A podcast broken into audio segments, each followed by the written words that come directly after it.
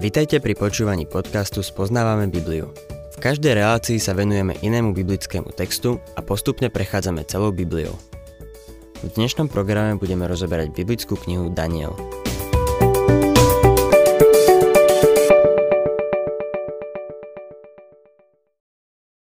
Milí poslucháči, 5. kapitola proroka Daniela zaznamenáva pád Babylonu. Daniel ho predpovedal, keď čítal rukou písaný nápis na stene na Belšacarovej hostine. Udalosti zaznamenané v 5. kapitole sa udiali oveľa neskôr ako tie v predchádzajúcich kapitolách. Je to iba vytrhnutá strana z historických záznamov Babylonu a veľa toho sa udielo od udalosti zo 4. kapitoly. Daniel, 5. kapitola, 1. verš.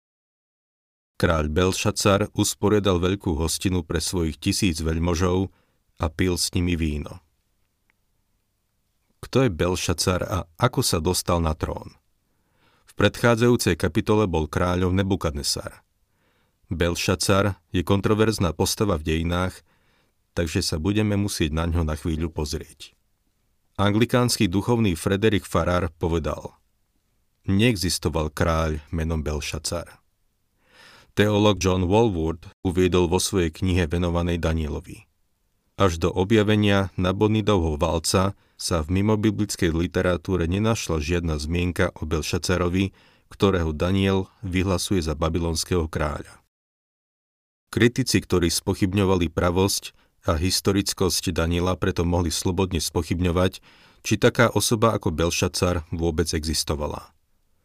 Od zverejnenia vedeckého výskumu Raymonda Doghertyho o Nabonidovom valci a iných zdrojoch nie je dôvod spochybňovať všeobecnú historickosť Belšacara. Meno Belšar Usur, čiže Belšacar, sa objavilo na valcoch, na ktorých je označený ako Nabonidov syn. Dnes sa všeobecne prijíma, že Belšacar vládol ako regent pod svojim otcom Nabonidom. V tomto bode by veľmi pomohol sumár udalostí, ktoré nasledovali po Nebukadnesarovej vláde. Po Nebukadnesarovej smrti okolo roku 561 pred našim letopočtom nastúpil na trón jeho jediný syn Evil Merodach. Čítame o ňom v 2. kráľov v 25. kapitole 27. verši. Toho zavraždil Nergal Šara Usur, inak známy ako aj Neriglisar, ktorý si vzal za manželku jednu z Nebukadnesarových dcer a vystriedal ho na tróne okolo roku 559 pred našim letopočtom. Po ňom zasadol na trón jeho mladý syn, ktorý vládol iba niekoľko mesiacov, kým ho nezavraždil Nabonid, manžel ďalšej z Nebukadnesarových dcer. Nabonid, posledný panovník Babylonskej ríše, Trávil veľa času mimo kráľovstva na zahraničných expedíciách a jeho syn Belšacar zostal v Babylone ako jeho spoluvladár. Toto všetko dokazuje pravosť toho, čo povedal prorok Jeremiáš v 27. kapitole 6. a 7. verši. Ja som však teraz dal všetky tie krajiny do ruky môjho služobníka, babylonského kráľa Nebukadnesara, dal som mu aj poľnú zver, aby mu slúžila. Všetky národy majú slúžiť jemu, jeho synovi a jeho vnukovi, kým nepríde čas aj pre jeho krajinu, keď si ju mnohé národy a veľkí králi podmania. Inými slovami, Babylonské kráľovstvo bude trvať počas vlády Nebukadnesarovho syna a vnuka a potom vláda Babylonského kráľovstva ako hlavy zo zlata skončí. Ďalší dôkaz o Belšacarovi máme z Nabonidovej modlitby, k mesačnému bohu za svojho syna, ktorý bol objavený na hlinenom valci. Tam spomína, aby môj syn, potomok môjho srdca, si ctil svoje božstvo a neoddal sa hriechu. Spomína to aj grécky historik Herodotos a potvrdzuje to. V čase udalostí, zaznamenaných v tejto 5. kapitole, bol Nabonid na vojnovom poli, zatiaľ čo Belšacar zostal v Babylone budeme vidieť, že keď Belšacar ponúkol Danielovi vysoké postavenie v kráľovstve, povedal, že bude v kráľovstve vládnuť ako tretí. Prečo nie druhý po Belšacarovi? Nuž, samotný Belšacar bol druhý, skutočným kráľom bol jeho otec. Počas Belšacarovej hostiny, o ktorej čítame tu v prvom verši, mécky generál Gobrias obklúčoval mesto Babylon zvonku. Grécky historik Xenofón opisuje, ako dobili mesto odklonením ramena rieky Eufrat do jeho hlavného toku a tak armáda napochodovala do mesta po suchu po podhradby.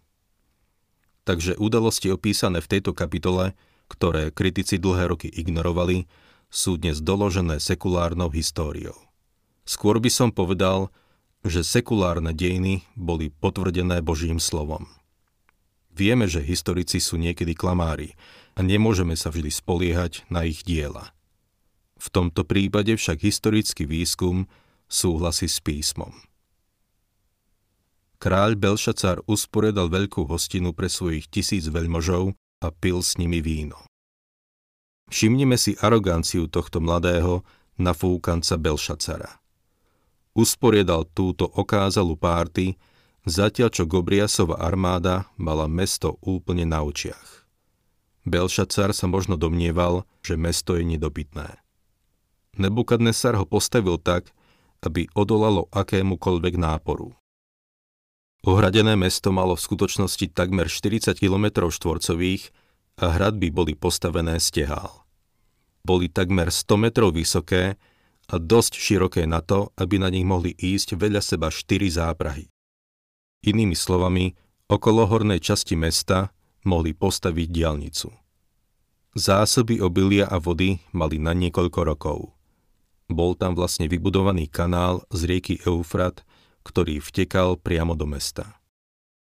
Táto Belšacarová hostina mohla byť otvoreným posmechom voči nepriateľovi vonku a možno chcel pozdvihnúť morálku tých, čo boli vnútri. Čítame tu, že to začalo veľkou koktejlovou párty. Alkohol je dnes dočasnou oporou pre slabých ľudí. Alkohol je stále drogovým problémom číslo 1.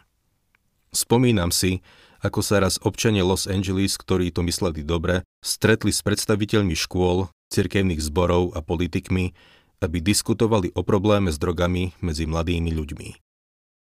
Viete, ako otvorili to stretnutie? Koktejlovou párty. Aké pokrytecké. Milí poslucháči, v našej krajine je ďaleko viac alkoholikov ako drogovo závislých. Viete o tom, že viac ako polovica obetí dopravných nehôd má v čase nehody alkohol v krvi? Alkohol robí veľké škody. V autonehodách a takisto v rodinách, ktoré rujnuje. Alkohol predstavuje alarmujúci problém, ktorý zdieľa celé ľudstvo. Veľa národov padlo kvôli alkoholu, nie kvôli marihuane. Aby ste ma nechápali nesprávne, nepodporujem užívanie marihuany, ale neviem sa natchnúť pre týchto reformátorov, ktorí chcú vyriešiť problém s drogami, ale nevedia sa vzdať svojho alkoholu. Takéto pokrytectvo ma nezaujíma. Starý Belšacar usporiadal veľkú hostinu, na začiatku ktorej bola koktejlová párty, aby sa hostia dostali do dobrej nálady. Druhý a tretí verš. Belšacar pri ochutnávaní vína rozkázal priniesť nádoby zo zlata a striebra, ktoré jeho otec Nebukadnesar odniesol z Jeruzalemského chrámu, aby z nich mohol piť kráľ, jeho veľmoži jeho manželky aj vedľajšie ženy. Priniesli teda nádoby zo zlata, ktoré odniesli z chrámu Božieho domu, ktorý je v Jeruzaleme, a pil z nich kráľ, jeho veľmoži, jeho manželky aj vedľajšie ženy. Tento človek nielenže pohrda nepriateľom vonku, ale takisto pod vplyvom alkoholu urobí niečo trúfalé, čo by jeho starý otec nikdy neurobil. Keď Nebukadnesar porazil Jeruzalem, vzal z Jeruzalemského chrámu nádoby. Keď však prišiel k poznaniu živého a pravého Boha, uskladnil ich. Domnievam sa, že pre Belšacera ako chlapca, ktorý vyrastal v kráľovskom paláci, bol niečím ako nono. Musel ich nechať tak. Boli niečím ako nono. Musel ich nechať tak. Teraz ich vytiahol a servíroval v nich nápoje pre svojich hostí. Tie nádoby už neboli sveté. Sveté je to, čo je oddelené pre službu Bohu. Belšacar však týmto skutkom pohrda Bohom. Aj dnes ľudia dávajú svojimi skutkami najavo, že Bohom pohrdajú. Prečo Boh s tým niečo neurobí? Milí poslucháči, Boh má veľa času. Postará sa o to, rovnako ako sa postaral o Belšacara. Belšacar vedel, že jeho starý otec spoznal Boha, že ho chválil a uctieval. No napriek tomu ním úmyselne pohrdal a znesvecoval. V prísloviach 29.1 sa píše Človek, čo si aj po viacerých napomenutiach zatvrdí šiju, zrazu sa zlomí a nebude nápravy. Všetci na tej hostine boli teraz opití. Odávali sa zíralostiam a sexuálnym orgiám. Odkedy som bol malý chlapec, počul som veľa kázni na túto Belšacarovú hostinu. Niektorí kazatelia vo svojich opisoch zachádzali tak ďaleko, že som mal pocit, že som v nočnom klube. Tancujúce dievčatá, veľa pitia a smiechu. Písmo nám však neponúka takéto detaily. Štvrtý verš.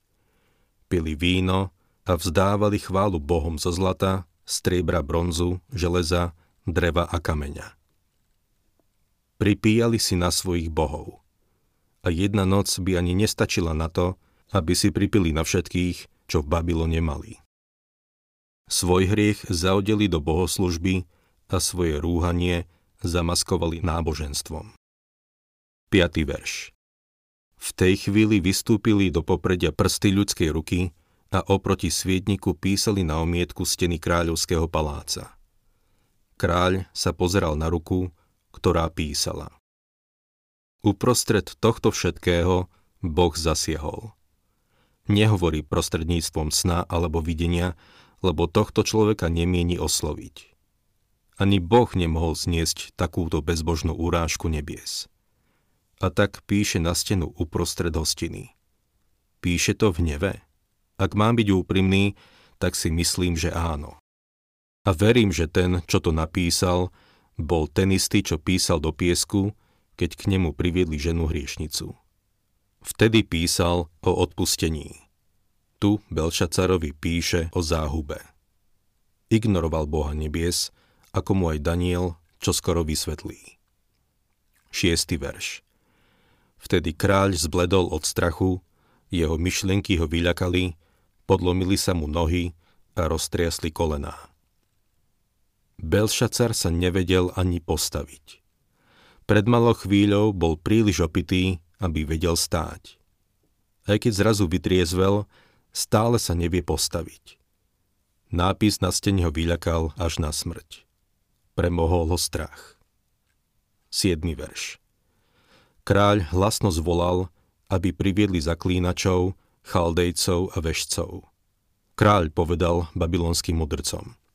Ktokoľvek prečíta tento nápis a podá mi jeho výklad, oblečú ho do porporu, na krku bude nosiť zlatú reťaz a bude vládnuť ako tretí v kráľovstve. Všimneme si, že odmenou malo byť vládnuť ako tretí v kráľovstve. Aký je Daniel presný? Ten, čo napísal túto knihu, musel tam byť a rozumel daným okolnostiam. Nabonit bol skutočný kráľ a Belšacar bol iba druhý v kráľovstve. 8. verš Na to prišli všetci kráľovi mudrci, no nevedeli prečítať nápis a vysvetliť kráľovi jeho význam. Keď sa dal Belšacar konečne dokopy, prišli všetci kráľovi mudrci a požiadali ich, aby prečítali a vyložili ten nápis. Aj keď im ponúkol bohatú odmenu, nevedeli to prečítať. Len tam stáli a čumeli. Nevedeli odpoveď a nevedeli, čo robiť. Toto je už tretíkrát, čo babylonskí mudrci zlyhali. Na tretíkrát ste mimo hry. Možno po tomto raze prišli o prácu. 9. verš Kráľ Belšacar sa veľmi vyľakal, zbledol od strachu a jeho veľmoži ostali zmetení. Vieme si predstaviť, aká zmena musela nastať na tejto hostine. Pred malou chvíľou sa všetci smiali a boli opití teraz vytriezveli a zostali zmetení a vystrašení. 10. verš. Na slova kráľa a jeho veľmožov vstúpila do hodovnej miestnosti kráľovná a povedala Kráľ, žina veky, nech ťa nevyľakajú tvoje myšlienky. Nemusíš blednúť od strachu. Táto kráľovná je kráľovná matka, Nebukadnesarova manželka. Počula, čo sa stalo a prišla za kráľom. 11. verš. V tvojom kráľovstve je muž, v ktorom je duch svetých bohov a ktorý už začias tvojho otca preukázal osvietenosť, chápavosť a múdrosť. Kráľ Nebukadnesar, tvoj otec, ho ustanovil za predstaveného mágov, zaklínačov, chaldejcov a vešcov. Král Nebukadnesar, tvoj otec. Rodinné vzťahy sa označovali jedným slovom. Otec teda mohol byť otec, starý otec, prastarý otec či dávnejší predkovia. 12. verš. Lebo výnimočný duch, poznanie, chápavosť, schopnosť vysvetľovať sny, rozlúštiť hádanky a riešiť problémy prejavili sa v tomto Danielovi, ktorému kráľ dal meno Belčacar. Nech teda zavolajú Daniela a nech podá výklad. Kráľovna matka prišla svojmu vnukovi pomôcť v jeho ťažkostiach. Vraví mu, že v kráľovstve je niekto menom Daniel, ktorý je plný ducha a ktorý dokáže ten nápis rozlúštiť. 13. a 14. verš Potom Daniela priviedli pred kráľa a kráľ povedal Danielovi. Si ty ten Daniel z judských zajacov, ktorých kráľ, môj otec, priviedol z Judska? Počul som o tebe, že je v tebe duch svetých bohov a že si preukázal osvietenosť, chápavosť a výnimočnú múdrosť. Daniela nakoniec priviedli. Je zrejme, že po Nebukadnesarovej smrti bol odstavený a zbavený svojho úradu. 15. a 16. verš Priviedli predo mňa mudrcov a zaklínačov, aby prečítali tento nápis a oboznámili ma s jeho významom, no neboli schopní podať jeho výklad. Ja som však o tebe počul, že si schopný vykladať a riešiť problémy. Ak mi teda pomôžeš prečítať tento nápis a vysvetliť jeho význam, oblečú ťa do purpuru, na krku budeš nosiť zlatú reťaz a budeš vládnuť ako tretí v kráľovstve. Belšacar sa Danielovi zalieča a ponúka mu to isté, čo predtým ponúkol mudrcom. Ak mu ten nápis vyloží, bude vládnuť ako tretí v kráľovstve. 17. verš Na to Daniel odpovedal kráľovi. Nechaj si svoje dary a svoje odmeny daj inému. Nápis však kráľovi prečítam a opoznámim ho aj s jeho významom. Daniel tieto dary odmieta. Belšacarom úplne pohrdal. Som si istý, že ak by kráľ nebol tak vystrašený, nenechal by Danielovu urážku len tak. Konec koncov, na čo by Danielovi bola táto odmena? Mal by ju iba na pár hodín. 18. a 19. verš Pokiaľ ide o teba, kráľ, najvyšší Boh dal tvojmu otcovi Nebukadnesarovi kráľovstvo, veľkosť, vznešenosť a majestát. Pre veľkosť, ktorou ho obdaroval, triasli sa pred ním strachom ľudia všetkých národov a jazykov, lebo koho chcel, toho zabil a koho chcel, toho nechal žiť. Koho chcel, toho povýšil a koho chcel, toho pokoril. Nebukadnesar bol absolútny vládca na tejto zemi. Beriem to tak, že od tých čias nebol na zemi taký vládca ako on a ani nebude, až kým nepríde Antikrist. Tu dnes naše rozprávanie prerušíme a pokračovať budeme na budúce.